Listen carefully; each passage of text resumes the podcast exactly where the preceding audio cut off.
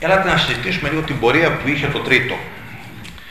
Το καλοκαίρι ξεκινούσε λοιπόν από τους ιδίους τους ε, συναδέλφους που είχαν οργανώσει, πάνω κάτω ξέρουμε ποιοι ήταν στις ομάδες, που είχαν οργανώσει τα προηγούμενα υλικά. Ε, βλέπαμε λοιπόν πολύ ανοιχτές, ανοιχτά ό,τι σκέπτεται λοιπόν το άτομο, πολλαπλότητα, υποκειμενισμός, όλα είναι δεκτά, μετά άρχισε να λέγεται τυθασευμένα από τους κειμενικούς δείκτες, ελεύθερα και ταυτόχρονα τυθασευμένα. Όταν ακούσαμε τους δείκτες, πήγαμε, ανοίξαμε το φάκελο υλικού να τους βρούμε, τους βρήκαμε εκεί 176 και 199 αντίστοιχα σελίδες, 192 πόσο είναι. Λοιπόν, είδαμε ότι είχαν 1, 2, 3, 4 και άλλα. Ένα αυτό. Θα θέλαμε καταρχήν λοιπόν οι δείκτες εκεί στο βιβλίο αυτό να είναι 10, 15, αυτή όμως συγκεκριμένη ταυτότητα. Όχι και κάποιοι που εκτιμώ ότι είναι. Το κι άλλο είναι ένα θέμα. Όπως επίσης και στις ερωτήσεις που λέει με βάση τους κειμενικούς δείκτες, παρένθεση, αντιθέσεις, εικόνες κλπ. Το σχολιάσαμε όλοι, το είδατε φαντάζομαι. Καταλαβαίνετε ότι δεν έχω καμία υποχρέωση να φανταστώ ποιους άλλους θα πρέπει να ελέγξω. Σαφώς είναι ανοιχτή ερώτηση αντιθέσεις και εικόνες θα βρω, το κλπ. μπορεί να είναι ποιοι, όποιοι φαντάζομαι, φαντάζομαι ότι καταλαβαίνετε ότι εννοώ ευθέως πως δεν μπορεί να πάει με κλπ. Ελάτε όμως να δείτε που καταλήξαν οι απαντήσεις, θα σας φτάσω τώρα. Όταν λοιπόν το καλοκαίρι ε, δείξαμε λίγο στο τραπέζι τους κειμενικούς δείκτες και το συγκείμενο, άρχισε να φαίνεται ότι αυτά έχουν ανοίγματα τα πράγματα, ότι λίγο πάσχουν. Γιατί έπρεπε να είναι εντελώς σαφή, άρχισαν να φεύγουν από το τραπέζι η αφηγηματολογία όπως σιγά σιγά ψηριζόταν και τώρα υπόθηκε στον συναδέλφων της ενημερώσεις. Είπαν οι σύμβουλοι αφήστε τα τα βαριά λογοτεχνικά. Λοιπόν, ε, δεν ξέρω, θα τα έχετε ακούσει κι εσείς, τα έχετε διαβάσει τουλάχιστον. Δεν ήμουν εκεί να το ακούσω, αλλά έγραψαν εμάς ο σύμβουλος μας είπε να τα αφήσουμε αφηγηματολογίες και αφηγητές κλπ. Λοιπόν, οπότε ερχόμαστε προς τα εδώ να δούμε ποιες, ποια είναι αυτά που μένουν και να δούμε και σε τι εκφωνήσεις θα πάνε, ανοιχτές ή στοχευμένες και κατά πόσο εννοούνται αν είναι ανοιχτές. Λοιπόν, ε, ερχόμαστε λοιπόν στην ανοιχτή καταρχήν ερώτηση που κάναμε στην αρχή. Ποιο είναι το θέμα, το ζήτημα του κειμένου κατά τη γνώμη σας. Α τη δούμε λοιπόν ανοιχτή. Το καλοκαίρι οι ίδιοι οι συνάδελφοι που τα είχαν σχεδιάσει και εκείνοι που ήταν φανατικοί της λογοτεχνίας και μας έλεγαν ότι εμείς ε, είμαστε συντηρητικοί, μας έλεγαν λίγο πιο προσβλητικά, τέλος πάντων δεν μας πειράζει όμως ε, έλεγαν, ε, δημοσίευαν, δημοσίευαν εκείνοι λοιπόν ε, εντελώς ανοιχτές ερωτήσεις, τις οποίες τις απαντούσαν μια χαρά και άφηναν το τσάλο να τις φανταστούν το ίδιο. Λοιπόν, εκείνο λοιπόν που έχει υποφέρει πολύ είναι το φουραντάν. Θα σας πω και για άλλα πού μπορούν να φτάσουν, θα πούμε λίγο, να δούμε πού μπορούν να φτάσουν ως πραγματικά αδίδακτα και μετά να αρχίσουμε να συζητάμε τι μπορεί να σημαίνει από το αρχικό όχι εξοκειμενικές της συνέντευξης της ανοιχτής, της ε, παρουσίασης, στο βάλε και κάτι εξοκειμενικό για να δούμε που πάει, το συζητήσουμε τώρα. Λοιπόν, το Φουραντάν έχει παρατραβηχτεί πια, αλλά ευτυχώς που έχουμε τώρα πολλές αναλύσεις του για να τις ακούσουμε στο τέλος τέλος. Έλεγε λοιπόν το καλοκαίρι, εκεί στην ελευθερία που, τη συζήτηση που κάνουμε στην τάξη, να πούμε λοιπόν εκδοχές γιατί η μητέρα σκότωσε την κόρη. Και αφού λέγαμε διάφορες, μας έλεγε να συζητήσετε με τους μαθητές και την εκδοχή του φθόνου. Δηλαδή, ο λογράφος, αν η μητέρα είχε ενδεχομένως κάποια σχέση με τον κουνιάδο. Αυτό μας το είπε επίσημα στους φακέλους μέσα και είναι γνωστό και πτήνος συναδέλφου είναι αυτή η οπτική. Φάνηκε και στις επιμορφώσεις του. Λοιπόν, εγώ λοιπόν, ε, εμένα μου άρεσε ιδιαίτερα αυτή η οπτική. Και ήθελα λοιπόν να την πω και στην τάξη για να αρέσει και στους μαθητές. Τους είπα ότι υπάρχει και αυτή η οπτική. Τους έκανα περίεργα γιατί δεν τους έχει συνηθίσει σε τέτοια ανοίγματα πολύ φιλελεύθερα. Όμως τους είπα ότι μας την προτείνει. Και επειδή οι μαθητέ βέβαια δεν καταλάβαιναν τι σημαίνει στην τάξη και μέχρι το χαρτί τι θα γίνει, λοιπόν, τους εξηγήσαμε λοιπόν πολλά παραδείγματα ανάλογα. Είπαμε, πάμε να τι μπάμιε. Θεό νοικοτήνη, λέει το υπόδειγμα. Σας λέει κάτι το όνομα της συγγραφέως. Όχι. Λοιπόν, ε, ο τίτλος, έτσι το σενάριο, ο τίτλος σας δημιουργεί κάποιες σκέψεις; Όχι. Ή για πάμιες. Λοιπόν, στην ίδια ερώτηση έλεγε, αν σας πω ότι το φουραντάν είναι παράδειγμα ένα φυτοφάρμακο, σκέπτεστε την ιστορία. Γουστάρω να πω, λέω, το βάλουμε στα χωράφια, λέει ο άλλος, ας πούμε. Γιατί όχι; Αυτό ήθελε να πει αυτό. Γιατί να σκεφτώ εκείνο που λέει η μάνα του έδωσε την κόρη. Ας πούμε λοιπόν, ναι, πάμε και παρακάτω. Το βαθμό το ξέρετε, όχι. Άρα λοιπόν, αν αρχίσαμε το καλοκαίρι να κάνουμε Καρυωτάκη, Καβάφη, κάπου τον ξέρω, τον έχω ακούσει, άντε λοιπόν ας μείνουμε εκεί στο κάπου τον έχει ακούσει. Στην πραγματικότητα όμως επανέρχομαι, μιλάμε πάντα για αδίδακτο που το συνάντησε εκείνο το πρωί. Εκτός αν το αδίδακτο αυτό εκείνου του πρωινού θα διαβάζετε κανονικά σαν το σκυλάκι το οποίο με πήρε από πίσω στο επάνω. Αν είναι έτσι, OK. Okay. Ελάτε τώρα να δούμε άλλα αδίδακτα εκείνου του πρωινού. Όταν διαβάσαμε τις μπάμιες λοιπόν, δεν τις διάβασα ο ίδιος, σε αυτό είπα και πριν, ε, είχα μηχανία μεγάλη γιατί δεν ήξερα πώς να αρχίσω μια συζήτηση και να συζητήσω τώρα τι νιώθανε που τρώγανε μπάμιες κλπ. Και έκανα το βίντεο μια μέρα πήγαινα σε ένα μάθημα και σταμάτησα στη μέση του δρόμου λοιπόν, αν το έχετε δει, και έκανα ένα βίντεο που είπα ντρέπομαι να πάω να το διδάξω και δεν αφορά τη λογοτέχνη ή το έργο, αφορά την αμηχανία που έχω γιατί δεν μπορώ να πείσω το παιδί ότι βλέπω κάτι και να του πω άμεσα ή έμεσα ότι το περιμένει αύριο το πρωί να του βάλει και ερωτήσεις. Πάμε παρακάτω. Ο Γιάννης Εφωνιάς. Το παιδί βέβαια δεν ξέρει ούτε ενδιαφέρει αν είναι το γνωστό μελοποιημένο κλπ. Δεν μας ενδιαφέρει, να δείτε αυτό. Πάει στο τραπέζι λοιπόν, Νίκολ Γκάτσο, Γιάννης Εφωνιάς. Διαβάζει την πρώτη στροφή, άντε και να το πάμε γιατί ο Γιάννης λέγεται Φωνιάς και δεν έχει όνομα, γιατί οι γονείς του μόνο τοπολογικά προσδιορίζονται ως αόριστα πρόσωπα, ενδεχομένως και με χαρακτηρισμούς οι οποίοι συζητιούνται. Τι θα πει μιας πατρινιάς και ενός μεσολογίτη. Μπορεί και να υποκρύπτουν κάποιους χαρακτηρισμούς, όχι και τόσο. Ή αντίστοιχα, εκείνοι που λέγονταν μανιάτες, τι σήμαινε; Ότι φέρουν το γενετικό υλικό των ανδρίων προγόνων τους. Ξέρετε πολύ καλά, τα τοπολογικά πολλές φορές φέρουν τις περισσότερες και μια σημασία βαρύνουσα προς αρνητικό πρόσημο. Δεν έχουν σίγουρα ονόματα λοιπόν. Ο Γιάννης και οι γονείς του λοιπόν μέχρι το Γιάννη το φωνιά λέγονται. Λοιπόν, αφού λοιπόν αποφυλακίστηκε ο Γιάννης, μετά τη φυλακή μας επισκέφτηκε λέει.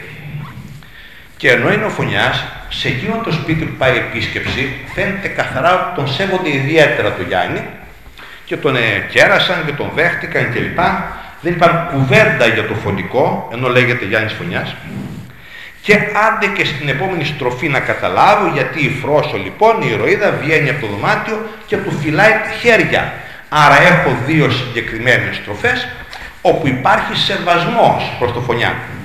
Από εκεί και κάτω δεν έχουμε καμία πρόσβαση και δεν καταλαβαίνουμε ο Γιάννης τι σκέπτεται γιατί δεν ξέρουμε καν ποιο ήταν το έγκλημα και τι αφορούσε. Άρα λοιπόν, άντε μέχρι εδώ να βγάλω μία ερώτηση η οποία να έλεγε περίπου με σημερινά μέτρα κατά πώς μας τα έδειξαν μέχρι εδώ. Ο Γιάννης, παρά την αποφυλάκησή του, παρά το ότι έχει εκτίσει την ποινή του, εξακολουθεί να ονομάζεται φωνιάς. Σε κείμενο στις 100-200 περίπου λέξεων, να παρουσιάσετε την κοινή γνώμη και αντίληψη της εποχής, συσχετίζοντάς με παράγοντες όπως η έλλειψη παιδείας, ο φόβος και ακόμα και το συμφέρον μιας κοινωνίας και στη συνέχεια να το συγκρίνετε με τη δική μας εποχή και με θέματα όπως η θέση της πολιτείας για το νόημα της ποινής και της απονομής της δικαιοσύνης. Δηλαδή, άντε να φτάσεις και στην ενότητα νόμοι και ποινές, όπου το βάρος του σοφορνισμού δίνεται όχι πια στην κράτηση καθεαυτή, αλλά και στην επανένταξη, όπου επιλέγεις αν θα λέγεται και την άλλη μέρα φωνιάς ή πρώην φυλακισμένος, ή αν θα λέγεται όπως οι άλλοι, και η πολιτεία θα φροντίσει να το εξασφαλίσει τα μέσα για να ενταχθεί. Και αν η απάντηση είναι θα δώσουμε δουλειά στο φυλακισμένο ενώ δεν έχουμε εμείς, σίγουρα είναι πως ο σοφρονισμός δεν τελειώνει με την κράτηση, αλλά και με την αποκατάσταση και επανένταξη από τη στιγμή που πιστέψαμε ότι η αφαίρεση της ζωής δεν ήταν λύση. Μέχρι εκεί μπορώ να το πάω το παιδί και την έχω βάλει την ερώτηση να ρωτάτε αυτό και θεωρώ ότι μέχρι εκεί μπορεί να πάει.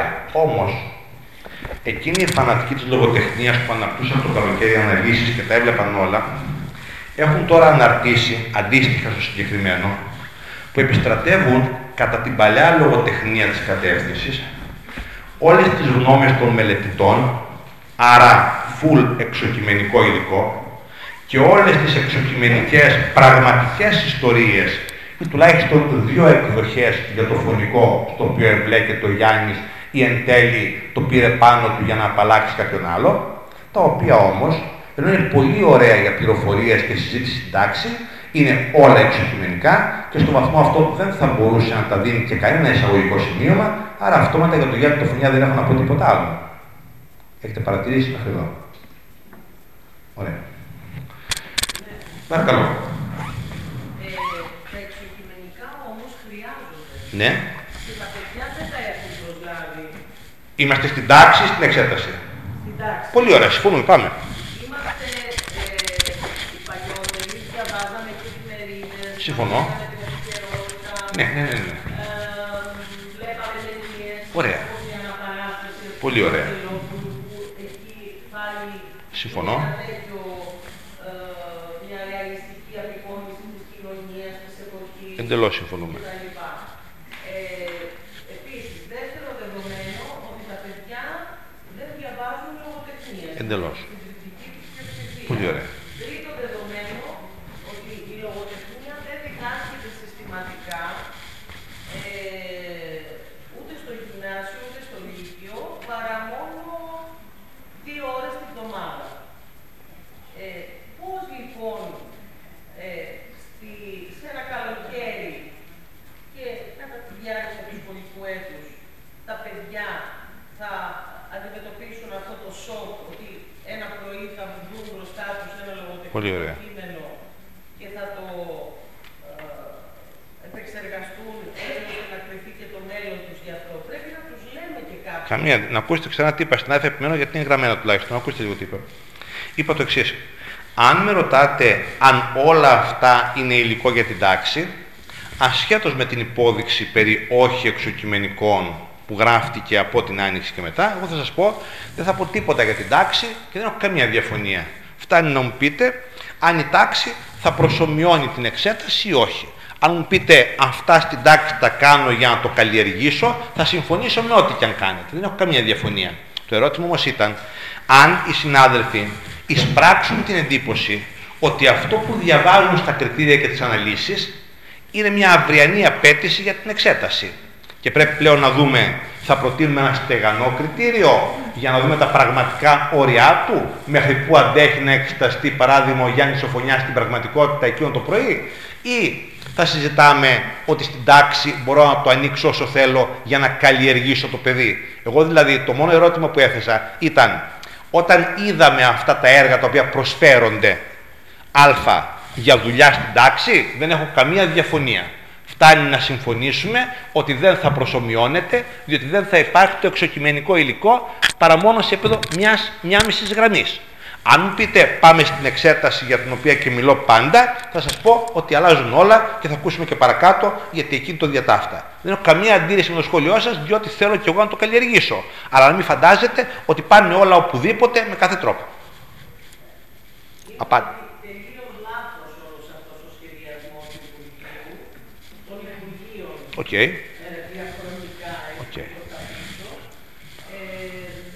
υπάρχει παιδεία νεοελληνικής Πολύ ωραία. λογοτεχνίας. Αμέσως τώρα να συμπληρώσω κάτι.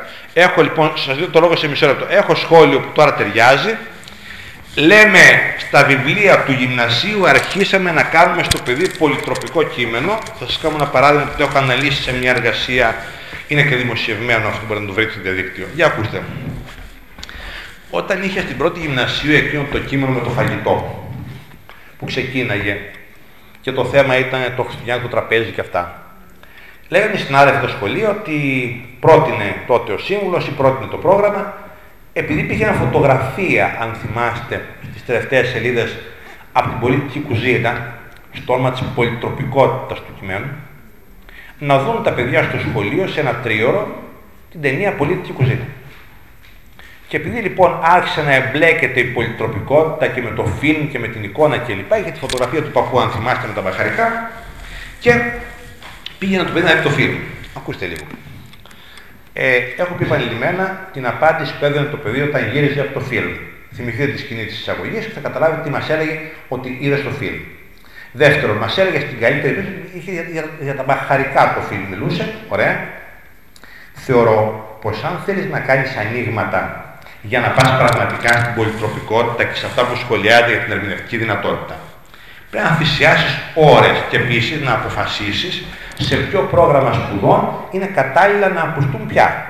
Γιατί για να πάει το παιδί να δει την πολιτική κουζίνα, αν εκτιμούν οι ειδικοί και σέβομαι τη γνώμη τους να τη δει, πρέπει οπωσδήποτε να έχει μια δυνατότητα να καταλάβει το χρόνο, τα 2.500 χρόνια της αρχαίας Ιωνίας, να καταλάβει ότι η πολιτική κουζίνα είναι και πολιτική κουζίνα, να καταλάβει ότι τα μπαχαρικά είναι οι μνήμες μιας πατρίδας 2.500 χρόνων κλπ. κλπ.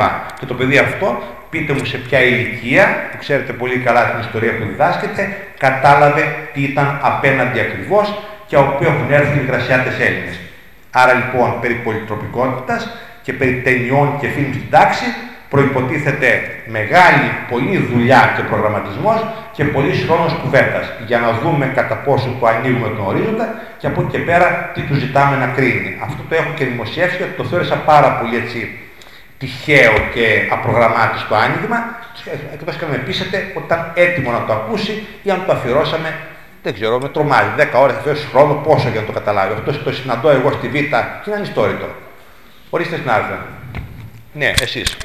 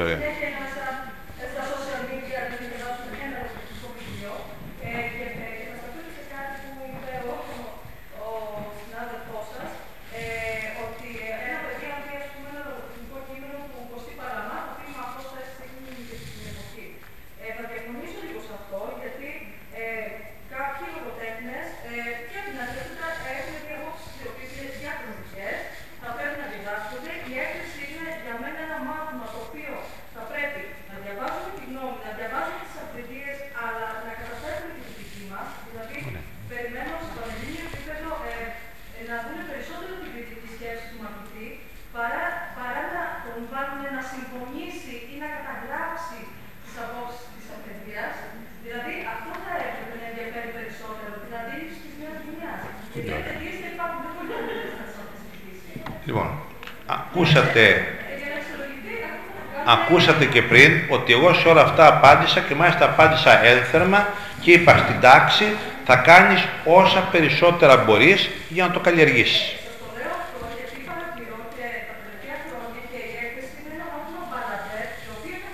Ναι, ναι, συμφωνούμε. Ωραία. Ωραία.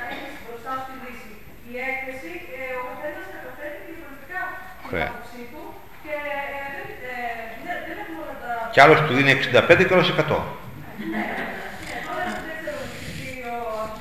Ούτε εγώ.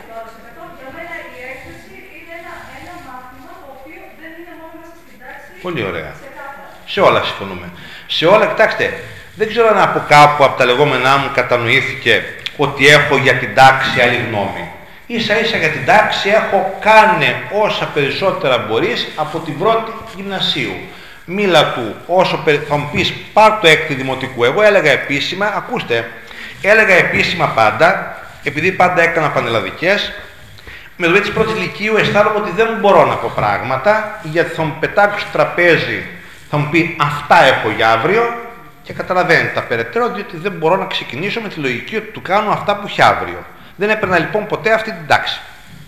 Κάποια στιγμή, κάποιοι συνάδελφοι στο Πανεπιστήμιο, που είχαν μια οπτική άνθρωποι διευρυμένοι, μου ζήτησαν, επειδή είχα το μεγάλο τους παιδί, να πάρω και το μικρό παιδί που με γνώριζε βέβαια και είχαμε άνεση, να το ξεκινήσω στη Δευτέρα Γυμνασίου και να κάνω κάτι που δεν έκανε ποτέ. Δεν μπορούσα να συναστραφώ ένα παιδί αυτής της ηλικίας. Απόδειξε ότι και με τα δικά μου παιδιά, που σημαίνει 25 ετών, είχαν προβλήματα στην ηλικία εκείνη. Και θα σας περιγράψω το ίδιο των προβλημάτων. Πήγαινε σε ένα παιδί Δευτέρας Γυμνασίου και του έλεγες, ας πούμε, το οποίο παιδί αυτό αρίστευε πάντα και σήμερα είναι στην Αμερική και αριστεύει. Και θυμάμαι πήγα στη Δευτέρα Γυμνασίου, εγώ πατέρας του παιδιού, να του πω ας δούμε και λίγο πιο πέρα και μου έλεγε δεν το θέλεις σου είπα. Κάποιος που δεν το θέλει ήταν εκεί. Και βέβαια το παιδί είχε ένα στρέμμα 20 στο χαρτί, έτσι. Δεν είχε άλλο νούμερο. Και έλεγες ας το δούμε λίγο και έκλαιγε και έλεγε μα σου λέω δεν το θέλει. Άρα λοιπόν με εκείνες τις τάξεις που κάποιος το θέλει ή όχι, ας τα αφήσουμε αυτό, εγώ δεν μπορούσα να δουλέψω γιατί ένιωθα ότι το παιδί δεν βλέπει αυτό που του δείχνω. Ξεκίνησα λοιπόν ένα παιδί, το οποίο δεν ήταν δικό μου, είχε μια απόσταση, αλλά με γνώριζε, μπορούσαμε να μπούμε. Μπήκαμε λοιπόν από Δευτέρα Γυμνασίου. Τρίτη Γυμνασίου έβαλα στο τραπέζι τα πανελλαδικά. Χαλαρά. Κουβεντιάζαμε, δείχναμε, ξανακουβεντιάζαμε, είχαμε όλο το χρόνο. Το παιδί αυτό λοιπόν έχει φτάσει στις πανελλαδικές φέτος. Εγώ ελπίζω ότι το παιδί πάει για πολύ μεγάλα νούμερα, είναι πολύ δυνατό. Τα σχολεία το έχουν δείξει βέβαια αυτό, αλλά εγώ μένω στο ότι θα πάει και στις εξετάσεις που ξέρουμε. Όμως, το γεγονός ότι δεν άλλαξε η γνώμη μου ότι το παιδί της Α δεν έβλεπε εξετάσεις ποτέ. Δηλαδή ήταν κάτι μακρινό. Η θέση δική μας πάντα όμως, πέρα από το αν εγώ μπορούσα να δείξω πανελλαδικές στο παιδί, γιατί εγώ αυτό έκανα, δεν έχω κάνει με άλλο τρόπο, δεν έχω βρεθεί στο σχολείο. Λοιπόν, αν πείτε το παιδί αυτό τι να το κάνω, σε όποια τάξη το συναντήσω, μα αν μου λέγατε τώρα λοιπόν πάρτο στην έκτη δημοτικού και κάνω ενότητα ΜΜΕ, θα του κάνω και ΜΜΕ και διαδίκτυα και ό,τι θα έκανα και στο δύο χρόνια μεγαλύτερο, απλά σε περισσότερο χρόνο, με περισσότερη κουβέντα, αλλά με την ίδια γλώσσα στο αυτή και ας περιμένω πολλή ώρα να τις μάθει τις λέξεις. Όχι με έκπτωση στις λέξεις, γιατί η γλώσσα έχει μία εκφορά και όχι σήμερα μία άλλη και αύριο που έχει δέσει έλα τώρα να τα πούμε αλλιώς. Αυτό είναι μεγάλο πρόβλημα, είναι πρόβλημα παιδαγωγικό και διδακτικό. Αυτά λοιπόν αναφορικά με τη θέση μου για την τάξη που δεν αλλάζει καθόλου και συμφωνώ με όλα όσα μου λέτε και για την καλλιέργεια των παλαιότερων γενιών που θυμόμαστε και με το σημερινό. Επειδή όμως αν ρωτήσουμε τους συναδέλφους όλους αν τελικά αυτό που ήρθαν να μάθουν ή αυτό που τους έχει θορυβήσει δεν είναι η τάξη. Η τάξη είναι κάτι που ξέρουν ή αν είναι αυτό που ο Μιχάλης ότι αύριο θα πάει στο σχολείο θα φέρει μια άσκηση που το τρόμαξε και θα σα πω ένα παράδειγμα. Τώρα να το αξιολογήσετε και θα μου πει εσύ γιατί δεν μου το είπες, σε στυλ μιας πελατειακής λογικής. Στην πράξη όμως όλοι θέλουν να ακούσουν τις πανελλαδικές, που είναι το επίμαχο χαρτί. Αυτό θέλουν να ακούσουν. Δεν ψάχνουν να μάθουν στην ουσία τι θα κάνουν στην Α. Θα κάνουν κάτι αποβοηθητικό, θα πάνε να κάνουν το μάθημά τους και εγώ θεωρώ ότι θα είναι ευσυνείδητοι να το κάνουν μια χαρά και να βοηθήσουν το παιδί. Αλλά όλοι θέλουν να μάθουν αυτό. Και ακούστε ένα παράδειγμα.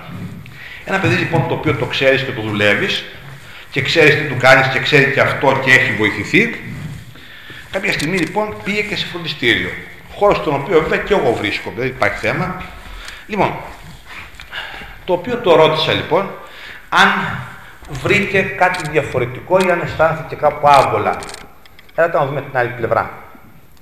Και μου είπε όχι, όχι πουθενά.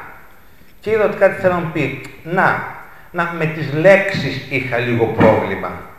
Εννοείς με τη γλώσσα που μιλάει ο δάσκαλος. Όχι, όχι, μιλούσε πιο απλά από σένα.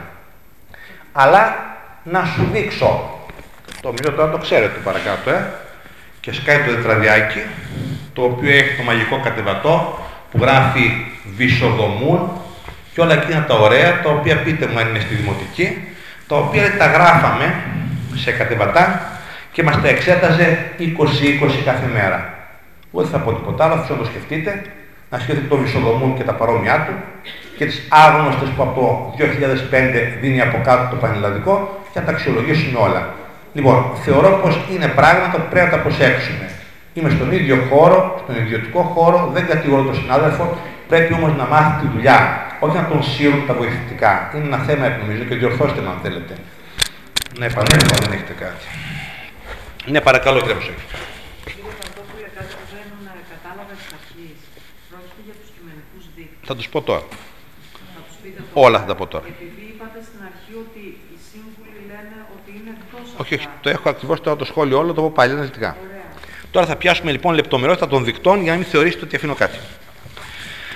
Έπρεπε λοιπόν οι δείκτες να εμφανίζονται όλοι στον πραγματικό τους αριθμό γραμμένοι. Είδα ότι όλοι διαμαρτύρονται που αναγράφονται ως και άλλα ή ως και λοιπά. Τα διαβάζετε και προθέσετε το φιλόλογο για να είναι τεράστιο κατεβατό με 72 σχόλια. Είπαμε σας το διαβάσω ξεκινώντας. Μπορεί να υποψιαζόμαστε λοιπόν ποιοι είναι οι δείκτες. Πριν το καλοκαίρι η συζήτηση για τους δείκτες αφορούσε έντονα την αφηγηματολογία και το λεγόμενο όλη τη θεωρία της λογοτεχνίας.